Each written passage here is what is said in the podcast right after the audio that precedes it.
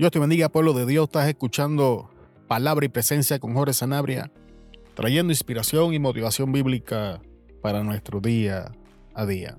En el día de hoy me gustaría compartir contigo una, una enseñanza que, que la revelación de la misma la recibí escuchando al pastor Darius Daniels predicar o en una enseñanza más bien. Y a mí personalmente me ministró la enseñanza grandemente. Y aunque vamos a estar enseñando o compartiendo la enseñanza bajo un título diferente, es importante que te dejes saber que esto lo aprendí a través de este hombre de Dios. Y me gustaría hablarte en el día de hoy bajo el tema Déjalo ir. Esa es la decisión correcta. Y el personaje o el protagonista para esta enseñanza en el día de hoy es nada más y nada menos que Moisés. Y antes de entrar a la, a la parte de la enseñanza que, que me ministró grandemente, vamos a hacer un resumen de quién era Moisés. Sabemos que Moisés nace en Egipto, en el tiempo que el pueblo se encuentra esclavo. Esto pasa después que José muere, cambian de faraón, se levanta uno nuevo que no sabía lo que José había hecho por ellos y pone al pueblo bajo el yugo de esclavitud. Sabemos que mientras más oprimía el pueblo, más el pueblo se multiplicaba y que entonces le da instrucciones a las parteras de que cada vez que naciera un varón lo arrojaran al río. Y es en este tiempo donde Moisés nace. Cuando la mamá de Moisés ya no lo puede esconder, le, le construye su, su, pequeña cunita, la echa en el río, llega hasta los pies de la hija de Faraón y ella lo adopta. Y casualmente, vamos a usar la palabra casualmente, cuando le buscan una nodriza, resulta ser la mamá de Moisés. Y este resumen es importante porque algunos piensan que Moisés no sabía su nacionalidad ni entendía su identidad. Sin embargo, ambas contestaciones es que sí sabía su nacionalidad y sí entendía su identidad. Su madre se había encargado de transmitirle estas cosas, así que Moisés tiene el privilegio, llamándolo de esta manera, de crecer bajo la instrucción de su madre hebrea, quien pone todos los fundamentos de la cultura hebrea que necesita Moisés para formar su carácter y entender su identidad, y al mismo tiempo se beneficia de toda la enseñanza que un príncipe podía recibir en el palacio. Y esta es la razón por la que dicen que Moisés era poderoso en obras y palabras. Ahora nos adelantamos en el tiempo y vamos a ver la primera vez que el problema se manifiesta en la vida de Moisés. La historia nos deja saber en Éxodo que Moisés crece y decide salir a ver a sus hermanos los hebreos.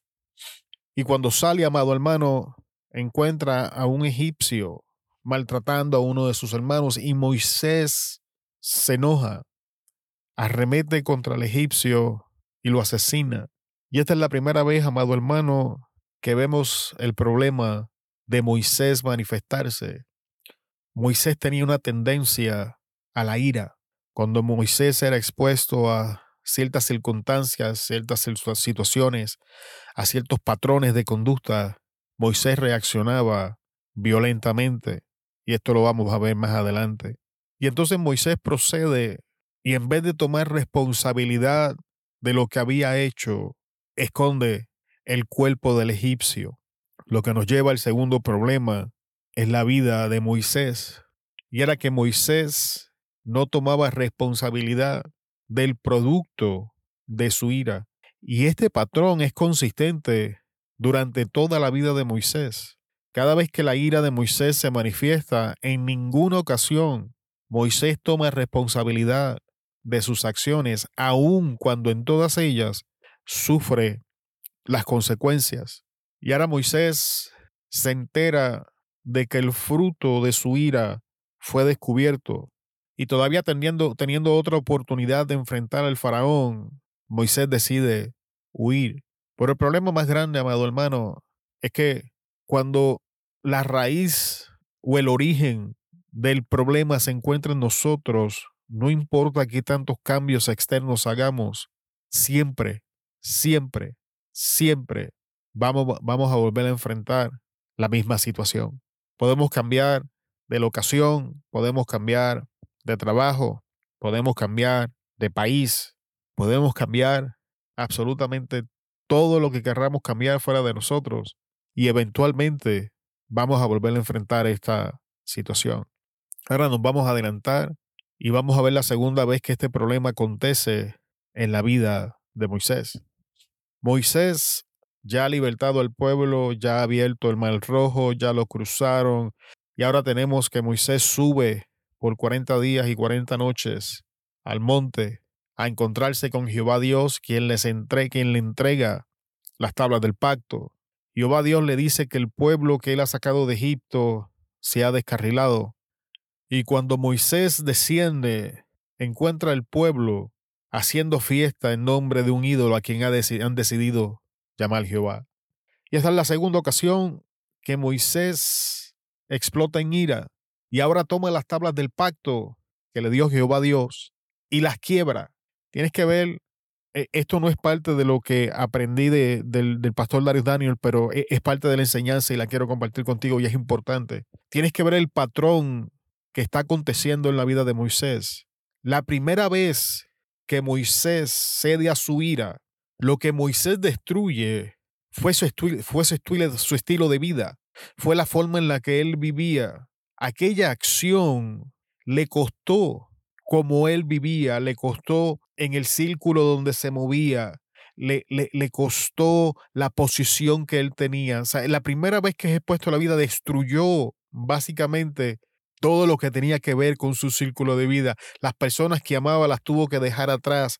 La, probablemente la cama, el cuarto, todas las comodidades que él, que, él, que a él le gustaban las tuvo que dejar atrás y sabemos que esto le costó 40 años en el desierto. Y ahora tenemos a Moisés nuevamente explotando en ira, pero mira cómo ahora esto se mueve a la próxima faceta. La primera vez le costó su estilo de vida, relaciones, comodidades, etc. Pero ahora lo que Moisés está destruyendo es lo que Dios le dio. Ahora la ira en Moisés lo lleva a destruir lo que Dios puso en sus manos, porque la Biblia es clara y nos enseña, Dios llama a Moisés y que es Dios quien les entrega las tablas a Moisés. Así que esto que Moisés está destruyendo es el producto del trabajo de Dios en la vida de Moisés. E, es, importante porque más adelante cuando entremos al, al, al, final de la enseñanza, que es lo que quiero compartir del pastor Dario Daniel con ustedes, esto les va a hacer sentido, pero tengo que recalcar lo que está pasando porque nos va a ayudar a entender la decisión al final. Y esta es la segunda ocasión que esto pasa. Y aquí, viene, y aquí viene la primera vez que escuchamos a Moisés hablando con Dios, pedir misericordia. Jehová le dice que va a destruir al pueblo y va a levantar de él una generación nueva y que esa generación la va a introducir. Es importante recordar que el llamado de Moisés de parte de Dios era regresar a Egipto, lo que hizo, le ponemos una marquita. Dos, sacar al pueblo de Egipto, lo que ya en este punto de la historia también hizo, le ponemos otra marquita. Y Moisés está ejerciendo su llamado cargando un problema de ira. Porque es importante que entendamos, amado hermano, que nuestro llamado y nuestra sanidad son dos cosas totalmente distintas. No pensemos que porque Dios nos está usando es que estamos sanos. Tenemos a Moisés que Dios lo está usando grandemente y trae, y trae un problema de ira gigantesco. No tan solamente eso. Este, este problema y esta situación que Moisés está cargando lo lleva a hacer oraciones que se escuchan espirituales, pero son totalmente dañinas. Y es aquí donde vamos a entrar a la enseñanza del pastor que te estaba comentando. Cuando adelantamos en el futuro, encontramos una segunda ocasión donde Dios le dice a Moisés que va a destruir al pueblo. Y Moisés, al igual que ahora, hace la misma oración y le dice que no mata al pueblo, que tenga misericordia. Ahora escucha bien, la Biblia nos enseña que Jehová Dios accedió a lo que Moisés le está pidiendo por segunda ocasión. Pero, pero Dios le dice a Moisés, pero ellos no van a entrar. Tienes que entender que desde la primera vez que Dios había dicho que los quería matar, era porque Dios ya había visto que esa generación no iba a entrar, que esa generación estaba corrompida hasta los sesos, que esa generación no tenía interés de buscar a Dios.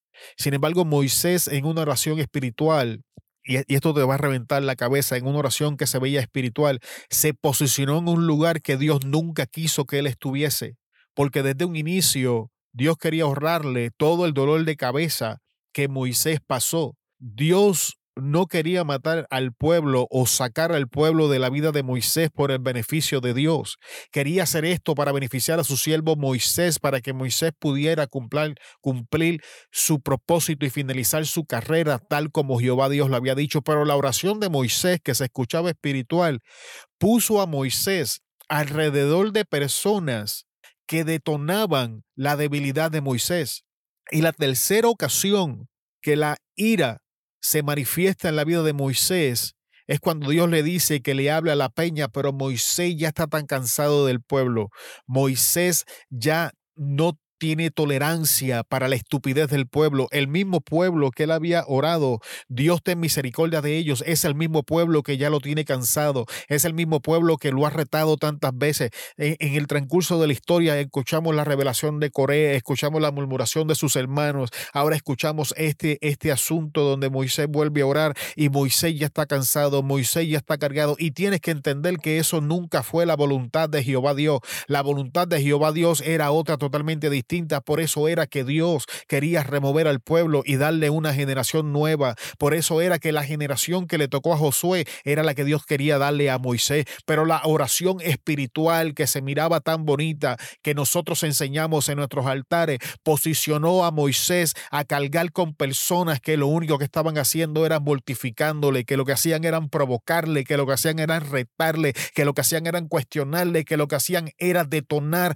la debilidad en la vida de Moisés y como Moisés no tuvo la capacidad para dejar a estas personas ir, ¿sabes qué pasó la tercera vez, la tercera ocasión que la ira se manifestó en la vida de Moisés? Le costó el cumplimiento de su llamado, le costó poder ver la promesa, le costó poder entrar y tomar posesión de lo que Dios le había dicho. Sabemos la historia allá en el libro de Números. Tenemos a Jehová de Dios que, por, que le dice a Moisés que por cuanto no hizo lo que él le dijo, sino que le pegó a la peña en vez de hablarle, ahora él tampoco entraría a la tierra prometida. Y esto nos lleva a la enseñanza en el día de hoy. Esto era lo que Jehová había visto desde el libro de Éxodo. Esto era lo que dos veces antes de este momento Dios había intentado evitar, pero la oración de Moisés que se escucha espiritual, la oración de Moisés que nos enseñan desde los altares. ¿Sabes qué le costó esa oración a Moisés? El entrar, el conquistar, el poseer. Amado hermano, déjalo ir. Amado hermano, sácalo. Amado hermano, si Dios te dice, yo lo quítalo Jehová. Yo no te entiendo, pero Jehová Dios antes que esto pasara, en dos ocasiones había intentado sacar al pueblo de la vida de Moisés porque sabía que esta gente iba a detonar la ira, la debilidad de Moisés al punto que le iba a costar el cumplimiento de la palabra. Moisés caminó con este pueblo 120 años, amado hermano. ¿Sabe lo que es 120 años perdido? 120 años y no conquistar lo que Dios le dijo desde el principio. Porque tenemos que recordar, amado hermano, que el llamado de Moisés era este. Regresa a Egipto, saca al pueblo, introdúcelo a la tierra de Canaán que yo he prometido. Pero Moisés no pudo finalizar la carrera porque hubieron personas que no tuvo la capacidad de dejarla ir. Y tengo que preguntarte en el día de hoy, ¿a quién tienes que dejar ir? ¿Qué cosas tienes que soltar? ¿Qué cosas vienes cargando que vienen detonando tu debilidad? Tienes que tomar control. Tienes que dejarle saber a Jehová Dios de los ejércitos a quien le servimos. Dios, sácalo. Yo no lo entiendo, pero si se tiene que ir, que se vaya. Si este no es el trabajo, sácame de aquí. Si este no es el lugar, sácame de aquí. Si estas no son las personas, sácame de aquí porque tu propósito en mi vida es más grande que todas estas cosas. Moisés sacrificó mucho como el líder para al final no entrar. Y si tú piensas que esta gente valorizó lo que Moisés sacrificó, estás equivocado. Tienes otra cosa. Esta gente nunca le dio valor. Esta gente nunca valorizó lo que Moisés hizo por ellos. Amado hermano, en esta corta reflexión, he intentado compartir una enseñanza que es importante y probablemente a consecuencia de esta, de esta enseñanza vamos a trabajar en una enseñanza que se llama, se escucha espiritual, pero es dañino. Hace año, año y medio atrás, Dios nos dio parte de esta enseñanza y ahora hoy le continúa añadiendo. No caigamos en la trampa de Satanás, amado hermano. Dios intenta de librarnos de las cosas antes que nos alcancen. Quiero decir con esto que muchas veces Dios en nuestra vida toma una acción preventiva, pero como nosotros no la entendemos, hacemos oraciones y presentamos peticiones que se escuchan bonitas delante de la presencia de Dios y cuando Dios las concede, se convierten en dolores de cabeza a nuestra vida. La incapacidad de Moisés para dejar ir, para dejar que Jehová Dios fuese Dios, le costó la entrada. Y cuando lees la historia, en ninguna de las tres ocasiones Moisés tomó responsabilidad del producto de su ira. Y el rodearse de estas situaciones lo llevó a que su debilidad fuera explotada, explotada por el enemigo para que no cumpliera su propósito. Es la intención de esta, de esta enseñanza en el día de hoy, que es la mezcla de lo que aprendí del pastor Larry Daniels y parte de revelación que Dios trajo a mi vida a través de ella. Amado hermano, que oremos y le, y le pedamos a Dios que nos enseñe a tomar decisiones que aunque vayan en contra de lo que nosotros pensamos y creemos que es espiritual, se alineen a la voluntad del Señor para nuestras vidas. Jesús enseñaba, y con esto finalizo en el día de hoy, no le tiren sus perlas a los cerdos, no seas que se vuelvan, las pisoteen y entonces se dirijan en contra tuya y te hagan pedazos. Y eso fue, amado hermano, lo que le pasó al pueblo. El pueblo no entró y le sirvió de obstáculo al líder que lo dirigía. Mediten eso, amado hermano. Te bendecimos en el nombre poderoso de Jesús. Te damos gracias por estar con nosotros hasta este momento de la enseñanza. Se despide de ustedes Jorge Sanabria de Palabra y Presencia. Hasta luego.